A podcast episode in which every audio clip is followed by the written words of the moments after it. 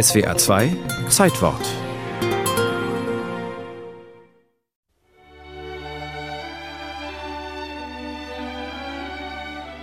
Eine gemeinsame Europahymne, im Jahr 1929 Zukunftsmusik, eine Europaflagge, ein EU-Pass, undenkbar. Nationalstaaten waren das A und O der Politik. Allerdings sah Europa auch, dass der Versailler Friedensvertrag weiter Unfrieden stiftete, denn er spaltete den Kontinent in Sieger und Verlierer des Ersten Weltkriegs. Deshalb hatte 1924 der Österreicher Richard Coudenhove-Kalergi eine Pan-Europa-Union gegründet, wurde ein Jahr später, 1925, im Vertrag von Locarno ein Versuch gestartet, Deutsche und Franzosen zu versöhnen. Man garantierte sich wechselseitig die Grenzen im Westen, Deutschland durfte dem Völkerbund beitreten. Architekten des Locarno-Vertrags waren der deutsche Außenminister Gustav Stresemann und sein französischer Kollege Aristide Briand.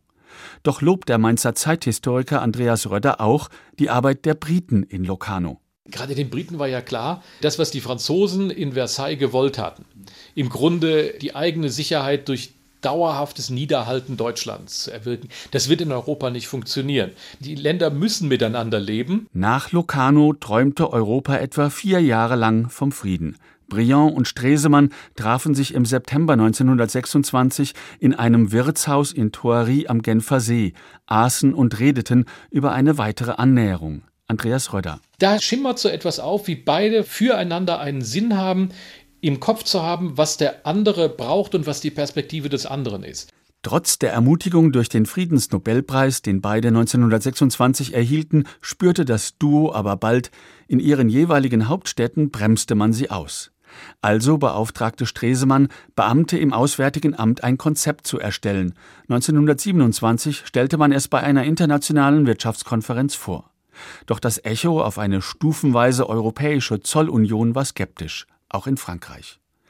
Dass Stresemann im Jahr darauf einen Schlaganfall erlitt und politisch kürzer treten musste, war ein weiterer Rückschlag. Er reiste zwar Anfang September 1929 zur jährlichen Versammlung des Völkerbunds nach Genf, überließ die große Rede aber Briand. Am 5. September 1929 forderte dieser dort den Aufbau einer Europäischen Union. Sie müsse Gegenstand offizieller Verhandlungen der europäischen Regierungen werden, solle ein föderatives Band herstellen, um die Europäer miteinander ins Gespräch zu bringen, ihre Interessen zu beraten und gemeinsame Entscheidungen zu treffen. Mesdames, Messieurs,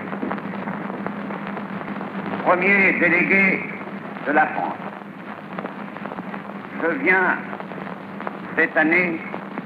Große Worte, die sich leider in keinem Tonarchiv erhalten haben. Das hier, Briands Plädoyer für eine verstärkte Abrüstung, wurde 2 Tage später, am 7. September 1929, aufgenommen. Seine Europavisionen dagegen waren für seine Zeitgenossen wohl Luftschlösser. Sie erlitten das Schicksal vieler guter Ideen, die zu früh kommen. Der Völkerbund schob sie auf die lange Bank, bat Frankreich nur, eine Denkschrift auszuarbeiten. Dieses Briand-Plan genannte Konzept war am 1. Mai 1930 fertig. Es sah vor, die Europäische Union mit einem Sekretariat und einem ständigen Ausschuss auszustatten, enthielt einen Katalog von Zielen und Aufgaben. Gustav Stresemann war da bereits tot, sein Nachfolger Curtius kein Locarno-Fan. Daher speiste der Völkerbund Briand mit einem Studienausschuss ab, der einige Male tagte, bis Briand 1932 starb. Mit ihm wurde auch die Europäische Union beerdigt. Wiederauferstehung feierte sie erst 1992 im Vertrag von Maastricht.